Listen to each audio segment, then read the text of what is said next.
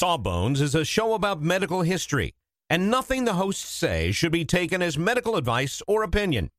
It's for fun.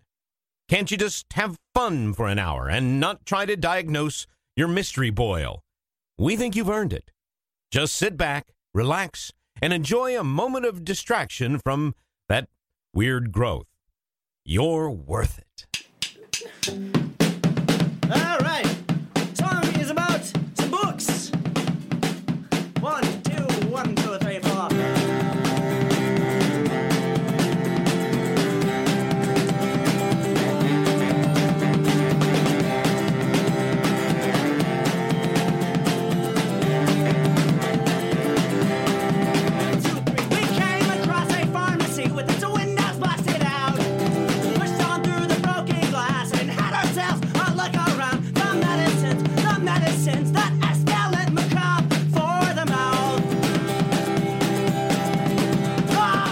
Hello, everybody, and welcome to Sawbones, a marital tour of misguided medicine. I'm your co-host, Justin McElroy. And I'm Sydnee McElroy. There's been a, there's a switch on the front of my microphone. It's, it says pad, and one setting is negative 10 dB, one is zero. For the past three weeks, my microphone has been too quiet, and I've had no idea why. And in the seconds preceding this, I just found that little switch and flicked it, and all is fixed. I had the same problem when I was recording Still Buff because I used that mic. yes. Yes, that makes sense now. The, the I just long thought nightmare is over with us audio professionals. just thought Rileigh was really loud. So wow, I'd never noticed how loud my sister is. Uh, Justin, I got an interesting email that that inspired this week's topic. Humble I'm- brag. we are what? You got an interesting email. It's just oh. like, Oh. Well. I mean, I'd love to get one Sawbones did. Sawbones, the show, did. So you got it as well. It's just I'm the one who checks them. I got you. Uh, literally I have to forward emails to Justin's other email account for him to read them because I I, feel am, like I am solely responsible. I this. feel I'm a digital professional and have been so for the past 15 years. I feel it's important for one person to have dominion over Uh-huh. each email address, or else you're going to lose things. That things will slip between the cracks. Did I read that? Did I not read that? Well, it's respond? Did I not respond? The- yes, Sydnee has volunteered in this case to add it to the who- invisible work of women. But it's Our invisible work that we are unappreciated for. now that's not fair because I make Griffin read my brother, my brother, and me, and Travis read the Adventure Zone email. So the, it is spread around very evenly, yeah. and Dan reads the empty bowl emails. But other than that, Are I there mean- any more podcasts you do you'd like to plug or I'm just plugging the fact that I don't read the emails. So it's just to be a bit. That's the bit is that I make everybody else read the emails. can I tell you about the email now? yeah. Uh, I guess. I got an email from Ashley who asked if doctors really do pledge an oath to Apollo. Is that what the Hippocratic oath is? Are we are we actually like swearing to Apollo or pledging to Apollo, like God of the Sun, Apollo? Is that true? Well, I had to stop after I read that email and think, did I? Did I? did I do that? If Apollo came to my door and was like, uh, Sydnee, I need a ride to the mall. You Would pledged an oath to you me. pledged an oath to me. I need thirty dollars. Would you have to? I, well, that's what I thought. You know, I've read the Hippocratic Oath many times in reference to various things on the show and about Hippocrates, but I, I, I couldn't remember what oath did I do, and was it that one? And it had some whack stuff in it, so probably not. So anyway, thank you, Ashley, and also Elise and Logan and Lee, who have also suggested this topic, because I thought we would dig a little bit into what the Hippocratic Oath is and what doctors actually do or don't do today because it's it's changed. Uh, it's changed. It's changed. Yes. Now this is a surprise to me because you think Hippocratic oath. Well, one oaths are like oaths. You, just- you can't just like make one up.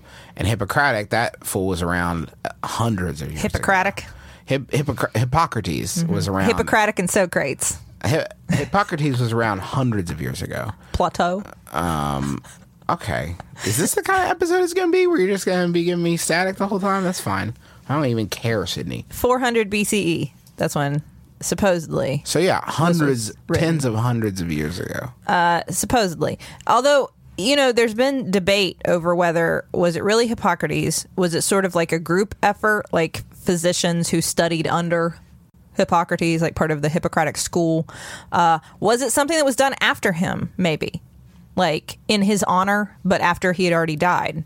there's a lot of debate about this, and I'll get into some of the reason there's debate is some of the stuff that's in it that doesn't seem to jive exactly with the rest of the Hippocratic corpus, like the rest of his body of works.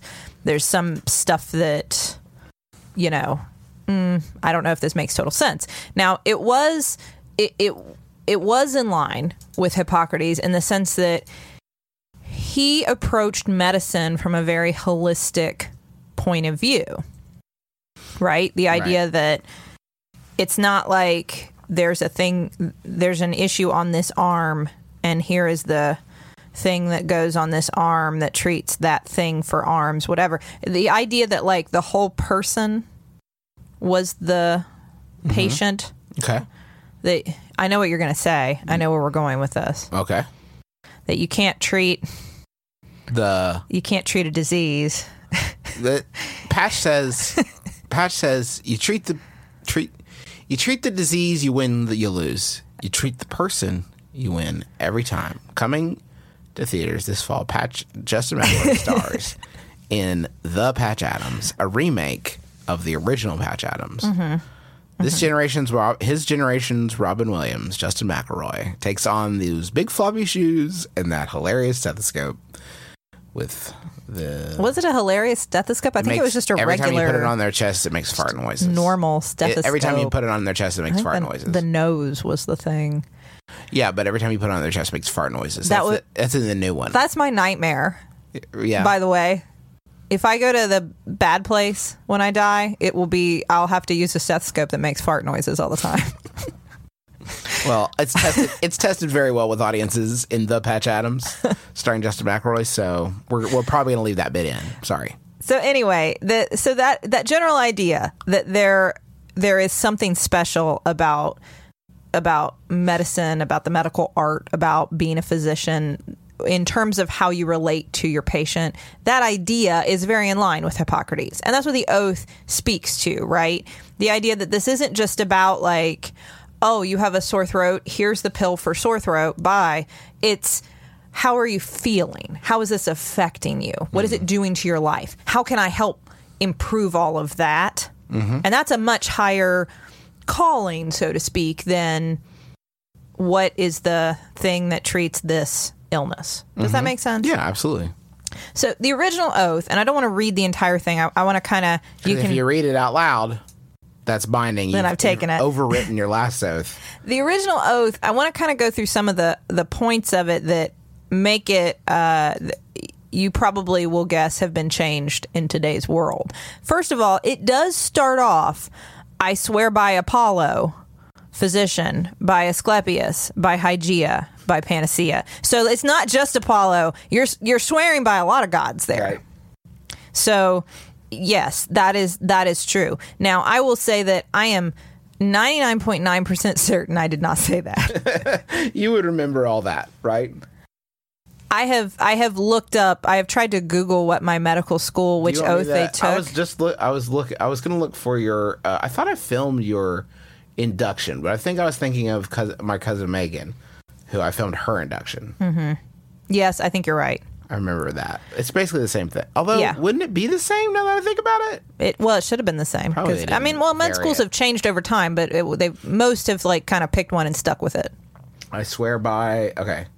And by all the gods and goddesses. Actually, that's the next part. So you're swearing by all the gods What and a waste goddesses. of time. I swear by. I'll, here, I'm gonna edit uh, on the fly. I swear by all the gods and goddesses. There you go. You don't need to name any, but they name the important ones. Yeah. I guess.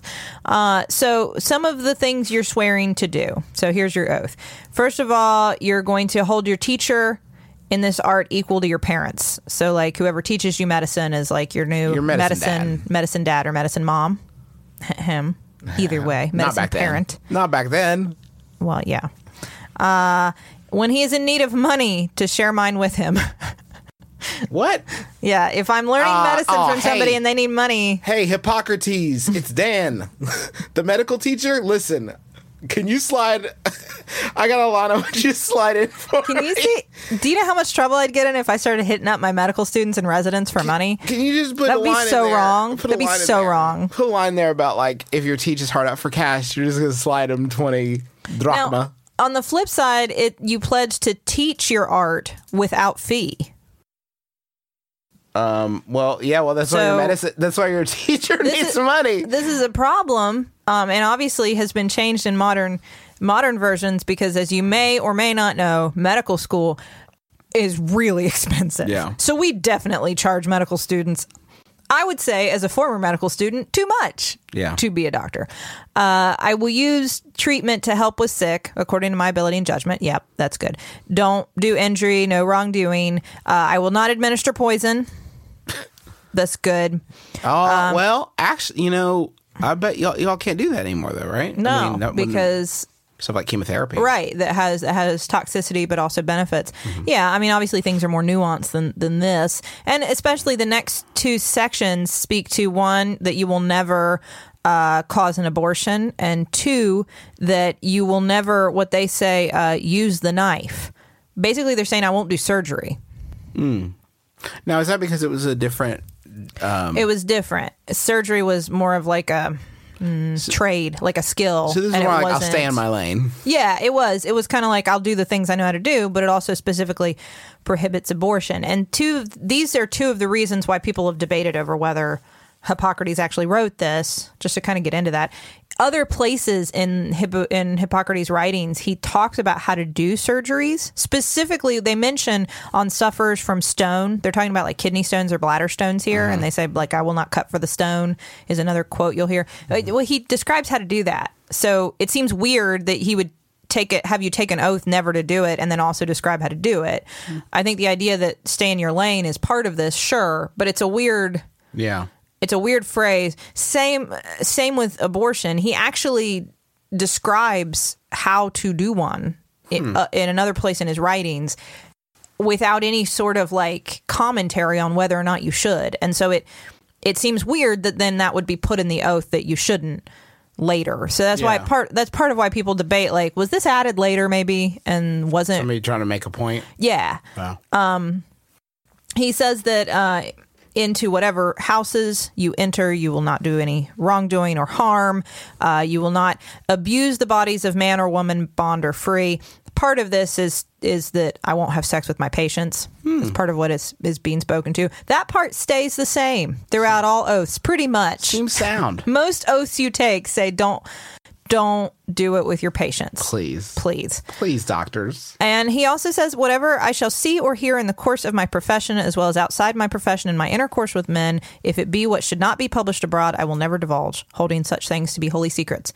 No, I So- thought we weren't supposed to have sex with our patients, and he's talking about having. Ha ha ha ha ha ha ha! So patient privacy, right there from Okay. the from the jump. The things I learn, I will, I will, and obviously that is still true to this day. And then there's a part about if I carry out this oath, I will get a great reputation, and if I break it and forswear myself, may the opposite befall me. So people will say bad things about me if I break my oath. Is basically what that says. and I'll deserve it because I knew what I was doing. So, as I have alluded to, there's some things in there that don't hold up in today's modern medical world. Um, and there's some things that, again, do not seem to fall in line with even what we really understood of Hippocrates or the Hippocratic tradition of medicine. The, the fact that it has kind of a religious tone, you know, it has mm-hmm. like this sacred, holy calling feel to mm-hmm. it, even that is a little contradictory to what we really think about, especially if, if we look at Galen, who kind of followed in the Hippocratic tradition. Mm-hmm.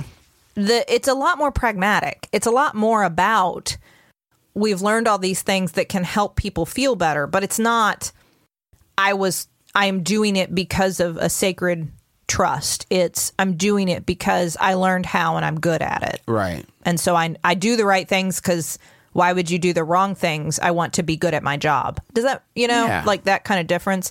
So it, it's it's debatable either way. Was it Hippocrates? Was it his followers? Was it some people who sort of followed Hippocrates but also wanted to make their own points, had their own spin on it? And has it changed over time? Because the oath obviously dates back to ancient history, but it wasn't used for all time. Mm-hmm. It it was really rediscovered in the 1500s. So what happened between 400 BCE and the you know in 1500 CE? Just a bunch of people out there, oathless doctors, making it up as they went along. doing whatever they wanted.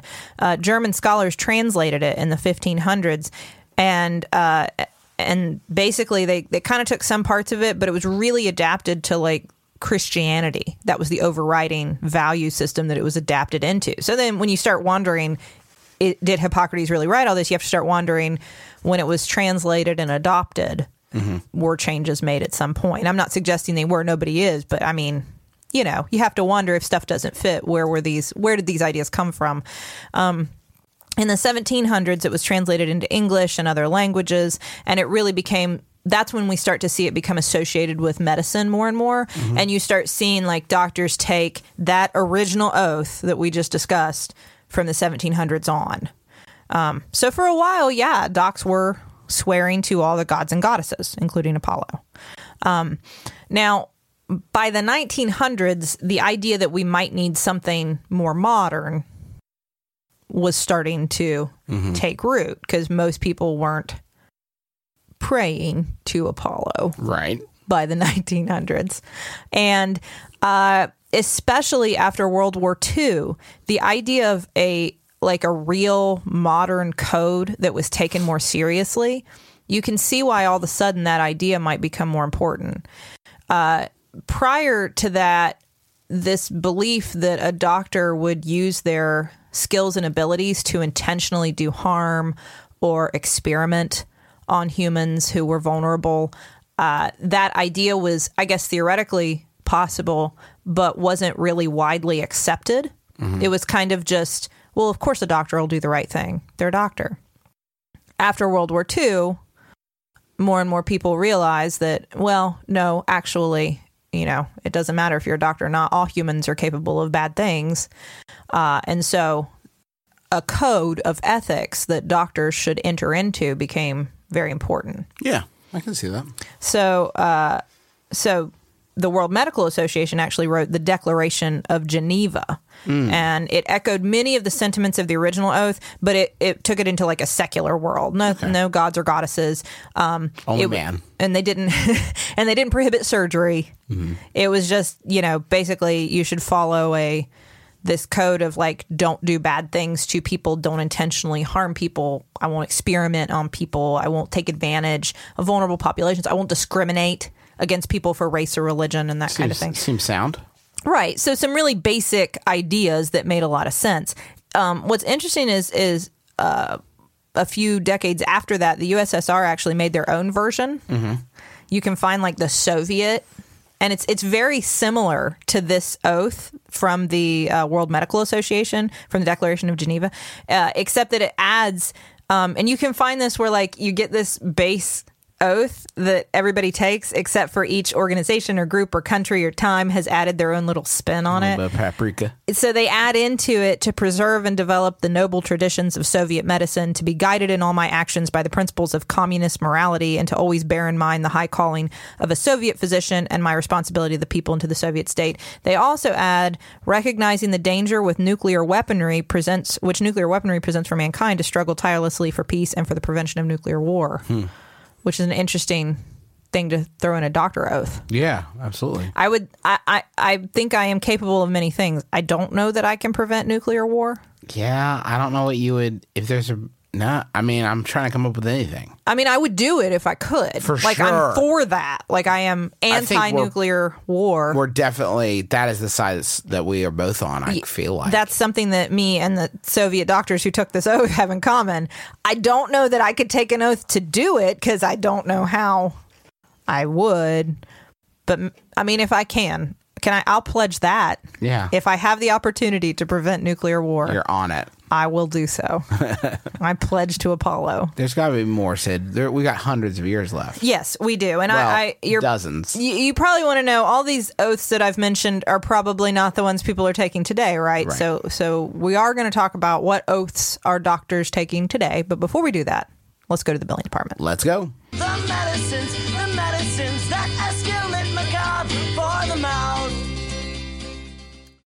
Sydnee, you know how you're always saying that you'd like to build a Justin McElroy fan site full of all your favorite quotes, clips, videos, and hunky pictures of beloved podcaster Justin McElroy? I don't remember. Well, there's no need to wait any longer, Sydnee, because Squarespace is going to make it easier than you could possibly believe to make a website uh, all about your favorite hunky podcasting superstar. I don't think I was going to. Squarespace, what is it? It's a tool. Think of it as the palette, the palette of a web design artist. But you don't have to be a web design artist. You could just take stuff off the palette that is created by real people that know what they're really doing and put it from the palette onto the easel. The metaphor is broken down. Basically, you're going to be able to create great looking websites that have fantastic customer support and help you unlock your creativity and do whatever you want to with your small business or podcaster obsession. You can sell products. You can uh, post your videos. You can share your stories about how Justin has shaped your life and is also a fantastic father. Folks, you got to stop waiting to make your Justin McElroy fan site. Go to squarespace.com slash sawbones for a free trial. And when you're ready to launch your Justin McElroy fan site, use offer code sawbones to save 10% off your first purchase of a website or domain. We have just started rehearsing for the summer theater. That's right. Summer starts in March around these parts, and that means we don't have much time at all in the evenings to make dinner. But we will not be just consuming Wendy's, uh, although there will be some Wendy's consumed, but we are going to have a little extra help with Factor, which delivers ready to eat, delicious meals right to your door and not like junky stuff you get out of the freezer aisle, whatever. This is real high quality chef crafted stuff that in two minutes you're ready to eat it. I'm talking about some Southwestern style turkey and mac. I think this week I'm going to be enjoying a shredded chicken taco bowl is is is part of my plan. Um, but they got like fancy stuff. Listen to this. Where are you going to get this truffle butter filet mignon? I mean, seriously, from from from a, a box pre-prepared. All I got is two minutes. I'm eating filet mignon. That sounds delicious. Yeah, it sounds delicious. And you can give these a try. And it's not just these meals. Uh, We're talking pancakes, smoothies. They got some great wellness shots that are surprisingly delicious. And the meals you just eat and eat. There's no prepping, cooking, or cleanup. Get as much as you need by choosing your meals every week. You're going to get exactly what you want. No surprises here. Uh, f- and the, the meals, I can say, are delicious. So what do you got to lose? Head on over to factormeals.com slash sawbones50 and use code sawbones50 to get 50% off. That's code sawbones50 at factormeals.com slash sawbones50 to get 50% off. Uh, so Sid, we had um, some more Oaths. oaths. Well, so well, I guess different oaths, different permutations of the classic, Yes. the original flavor oath. So there there were some who still thought that a more um, thorough modern oath, thoroughly modern oath, was needed. Thoroughly modern oathy. And so I want to talk for a moment about Dr. Louis Lasagna, who Give me a second. I'm okay. I I he is no longer with us, and it's a shame because I feel like if Dr. Lasagna was allowed was alive today, he would be a friend of the show. He'd be. I, I'm a big fan. There are moments when I'm researching this show. Let me give you a little peek behind the curtain. There are moments when I'm researching the show where I start to read about somebody in medical history, and I get this like shiver because I realize that I'm like connecting to them, like through time. I feel close to them, and like I hope that I'm carrying on some of the principles that this person embodied. I don't know, and I felt this way with Dr. Louis Louis Lasagna. I got, I got, I'm getting like teary thinking about I it. feel the same way about Dr. Louis Lasagna. Are you kidding me with this name? He's he's a great doc. Just You're listen. tearing up. I am. Just listen. Just listen. So he, he came from humble beginnings, the son of Italian immigrants. He studied at Columbia. He was fascinated by pharmacology. He went on to teach at Johns Hopkins. And in his more than 50 years in medicine, uh, he was he became a consultant to the FDA um, and a lot of other organizations in the U.S. basically to help with the way that we study and develop and regulate drugs medications. Uh, when when he kind of came onto the scene, it was like it was like the wild west when it when you introduced a new medication. A pharmaceutical company could just send out samples to some doctors and encourage them to use it. And eventually, people would just be using it, and you didn't have to have like randomized control trials to prove that it worked and that it was not dangerous and that it wouldn't, you know, kill half the people who took it and all that. And Dr. Lasagna was one of the people who were saying, listen, there is a way to do this.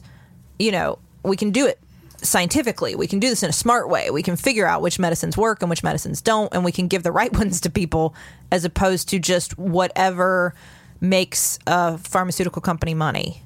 So I already, I mean, right? Like you already like this guy. Yeah. Uh, so no, that no, no, you don't have to sell me on Dr. Louis Lasagna. I was down.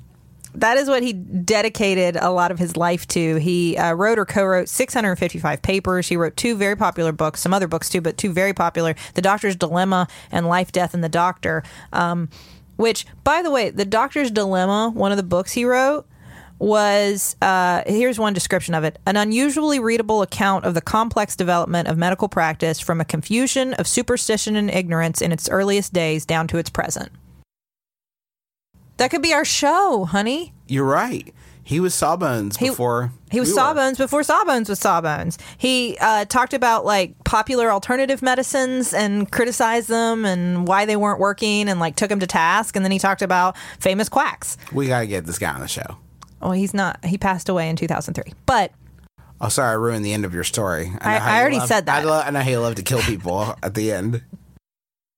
anyway, he was he was a he was a good guy. He fought drug companies. He fought their uh, ridiculous advertising claims. He fought the price fixing. He fought hidden drug toxicity. He uh, fought to tell doctors how to give appropriate doses. There was a time where if a doctor gave you penicillin and it didn't work for what you had, he would just give you more of it, which isn't how It doesn't work that way. doesn't work that way. Higher doses are not always the answer, and often they're not. Uh, so anyway, uh, cool guy. He was also president of the Rochester Orchestra, and he funded a local dance troupe, and he had his own group, his own uh, theater company called the Mighty Lasagna Players, which was Ooh, that's good. made up of the Department of Pharmacology, Medical and Toxicology students and faculty. Oh, the Mighty Lasagna Players is my favorite third wave ska band, hands down. And I introduce you to Dr. Lasagna because he wrote a new version of The Oath. And it became pretty popular as the years went on. I thought for a minute this may have been the one that I, I took, but there were some phrases that I feel like I would have remembered. Uh, it first of all, it takes out all of the gods and goddesses. You just swear to fulfill To to whatever you kind of to whatever you choose to swear with. to, to to yourself, to whatever gods, goddesses, or not divinities you you know you choose. Uh, basically, that you're going to do the right thing. You're going to use your knowledge to help people. Um, that you are going to, I like this, avoid those twin traps of overtreatment and therapeutic nihilism. yeah, we could use some of that. I feel like I would have remembered that. Yeah, therapeutic nihilism is very punchy. He he talks about how he'll respect the privacy of his patients. Right. I will not be ashamed to say I know not. Man, that's important. That could that you need to say that once a year in medicine. I think that's an important thing to say I say it once a day. in life, right? Not just in medicine, in all things. Um, and that he talks about treading carefully in the matters of life and death. Uh, if it is given to me to save a life, all thanks, but it may also be within my power to take a life. This awesome responsibility must be faced with great humbleness and awareness of my own frailty. I must not play at God. Uh, I think that, um, so kind of talking to some of the ideas that they previously discussed in the oath, but with more nuance. Yeah, and it's also a little bit more um what's the word? Like readable, like prose prose like I don't know, I'm not good with I don't know, language stuff. He says, I will remember that I do not treat a fever chart a cancerous growth, but a sick human being. So he is sort of saying there, if I could Right, go inside, uh-huh, what he's yeah. sort of saying there is you treat the disease, you win, you lose. You treat the patient, you win every time. The Patch Adams coming to theaters. It did get delayed since the first half of the show. It's now going to be December 2025, but it is going to be all CG. We're taking a lot of extra time, so it's gonna be it's gonna be a huge flick. Everybody's we very may do excited. Too. Everybody's very excited. We may break it into a two-parter. That's kind of on the fence. He uh, he mentions that prevention's better than cure. If you can prevent, prevent. Sure. Um, that you're a member of society, you have obligations to society as well, and you know the same kind of stuff. Um, it was updated uh, around the same time period by another doctor, Dr. Louis Weinstein, who also said, and I thought this was a good addition to it as well I shall have the highest respect for human life and remember that it is wrong to terminate life in certain circumstances, permissible in some, and an act of supreme love in others. Whoa. As- these are some of the things that have been debated over time in the oath is because what the oath is speaking to are the same issues that are debated not just in medicine but in society today Right. It's trying to solidify an ethical code that is like by its very nature, like sort of in flux. Like it's right and and is also variable depending on the person who is practicing medicine um, so i mean they're talking about abortion which we mentioned in the very first oath but they're also talking about euthanasia, right? Yes, physician assisted suicide. Um, so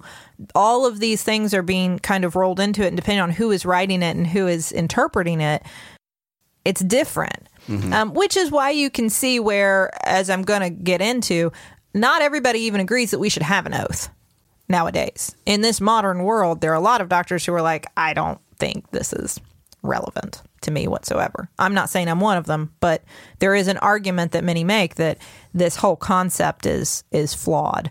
Um, the one I found one called an oath that bears the name of Hippocrates, It's a little wordy. which I do think actually may have been the one I took. Um, it's a little more. I do solemnly swear by whatever each of us holds most sacred.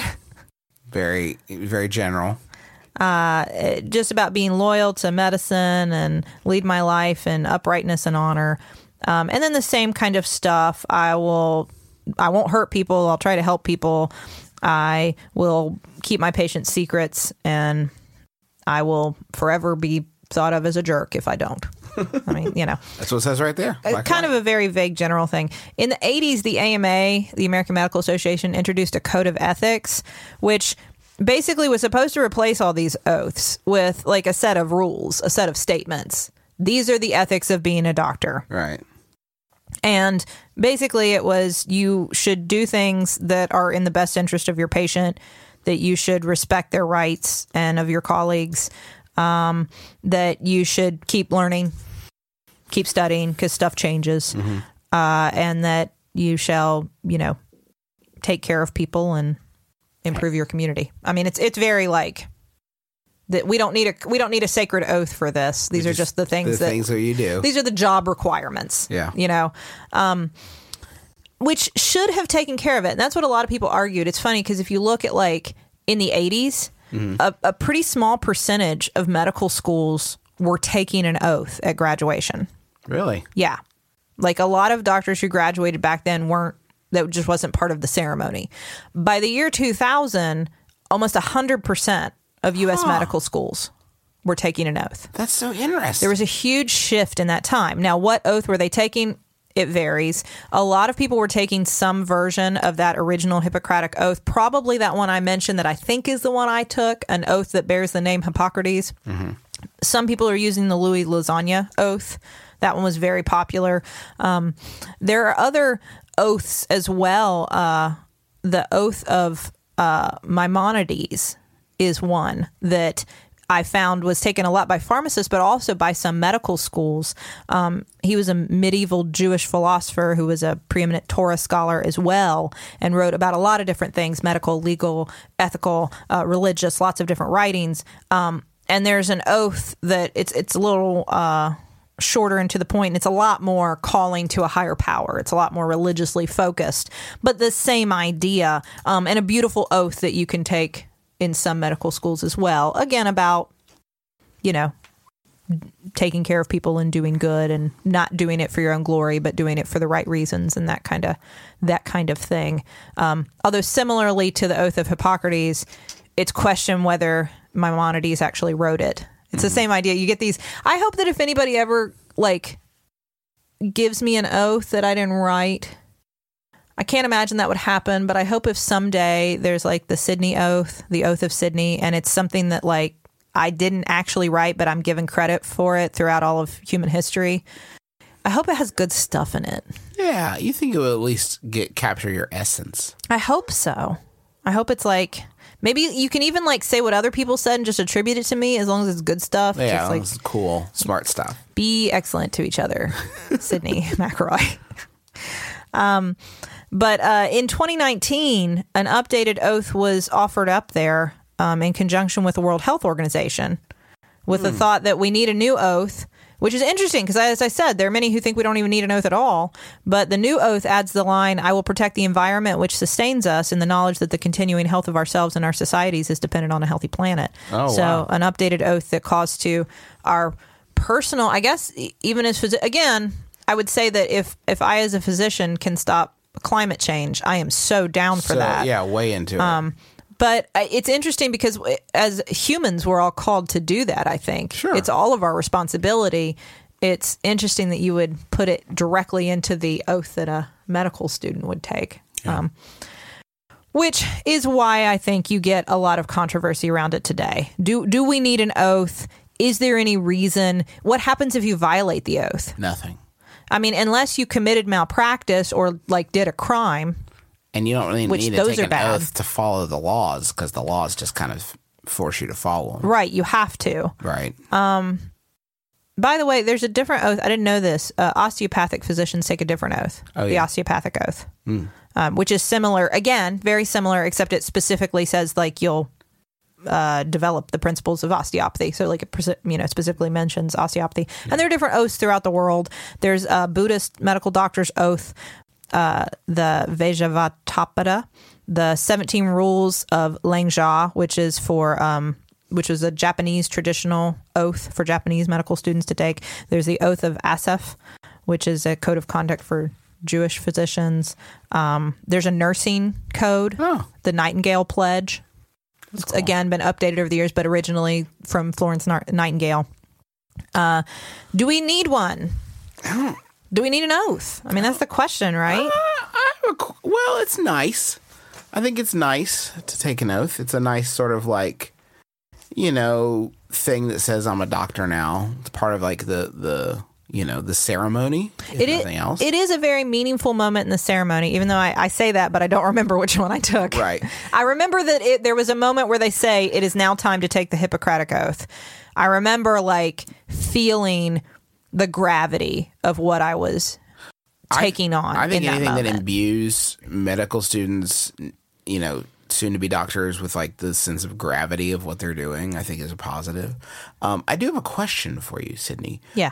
We talked about this in this entire episode. I didn't hear you say first do no harm. Is that like I know that the spirit of that has been in some of them, but is that not part of the It Hippocratic is not. oath? That was a great question. I'm glad you brought it up because that was one thing I meant to address. It's not part of the oath. It is commonly it's a common misconception. Uh, in another of his writings, Hippocrates wrote, First do no harm. That the primary, well, the way he wrote it was the primary tenets of a physician are to do no harm and do good. So, non malfeasance and benevolence, um, which are two of the uh, core medical ethics that we're taught. Um, do no harm and do good things. But it is not in the oath. The oath speaks to that, I think, for sure. But when Sure. people say it's from the Hippocratic Oath, that's actually not true. Interesting. Primum non nocere is not in Look there. that, another wrinkle for your noggin. Yeah, but um, but yeah, that, so that's the question today. A lot of doctors will argue that it's sort of redundant. If you practice good medicine, then you will, by default, follow the tenets of the oath. And so, I just can't why are compelling argument against it though. Uh, I mean, I I don't I I for me it's the same idea as like an equal rights amendment. People will argue, well, we don't need it; it's redundant. Well, I would say that we do need it. On one hand, from a very like practical, like just because something is written into law doesn't mean it is always true. Um, anything that reminds us and re-solidifies the concept that humans are humans and should be treated as such is important. And likewise, anything that reminds physicians that the stuff you're doing is um, the the power that you have, the skills that you've learned, the knowledge that you have can be used for great good, but also can be used and has been used throughout history for terrible evil. And so you should you should use that knowledge with the utmost respect and humility and you should treat other humans with the utmost respect and humility. I don't think there's anything wrong with that because it when they say like I will not play at God, that sounds like a like a joke, like a stereotype, like oh, you know how doctors are, they're Yeah. playing God, whatever. It it's really important the knowledge that you have about other people's bodies based on your ability to interpret information because of the stuff you were taught. Mm-hmm. It gives you a knowledge and a power that the person sitting across from you might not have. And you should constantly be aware of that and constantly be seeking to balance that out by giving that information, teaching people, helping people, humbling yourself to other people. Um, I do think that there is something about it that is that calls to more than just a job. I don't know. That's my that's my opinion. I'm, I know anything can go beyond being what it is as a job to something greater, but I think that as a physician, you have to understand that and respect it, or otherwise you'll hurt people, or you won't, or you just you might not hurt people, but you won't do a very good job. Uh, we will now take the Sawbones oath. Uh, I will, to the best of my ability, rate, review, and subscribe to the podcast. Sawbones, I recognize that all uh, ratings and reviews and subscriptions help out this podcast, which is free. Uh, we've got a new uh, Sawbones merchandise. If you head on over to McElroymerch.com or uh, McElroy.family and click on the merch link, you're going to find uh, this new. Uh, first off, we got a ProVax pin designed by Megan Cott. All the uh, proceeds from that are going to go to the Immunization, Immunization Action Coalition. Immunization Action Coalition. There we go. Got it. Uh, that's a group that's helping to, well, just what it says. Tr- Try remi- remind people that vaccines are great. Uh, so Spread spread correct information about the importance of vaccines. Yes, that is a wonderful group, and we're so happy to support them with. Uh, we did with our vaccine shirts, which are still available, and the Provax pin. We've also got a Cure All's Cure Nothing uh, T-shirt now that is available in the store, and uh, you can go get it right this second. I think it's really cool. What else? Thanks to the taxpayers for the use of our song medicines as the er, intro and outro of our program, and thanks to you for listening.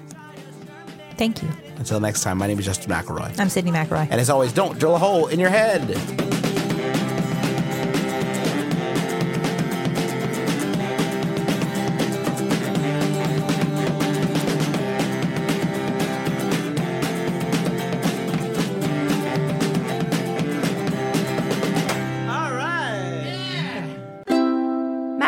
MaximumFun.org. comedy and culture.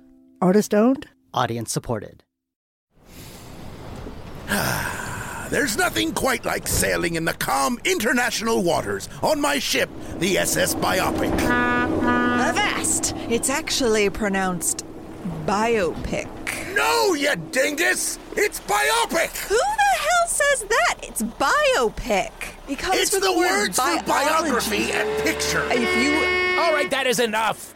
Ahoy! I'm Dave Holmes. I am the host of the rebooted podcast formerly known as International Waters, designed to resolve petty but persistent arguments like this. How? By pitting two teams of opinionated comedians against each other with trivia and improv games, of course. Winner takes home the right to be right. What podcast be this? It's called Troubled Waters, where we disagree to disagree.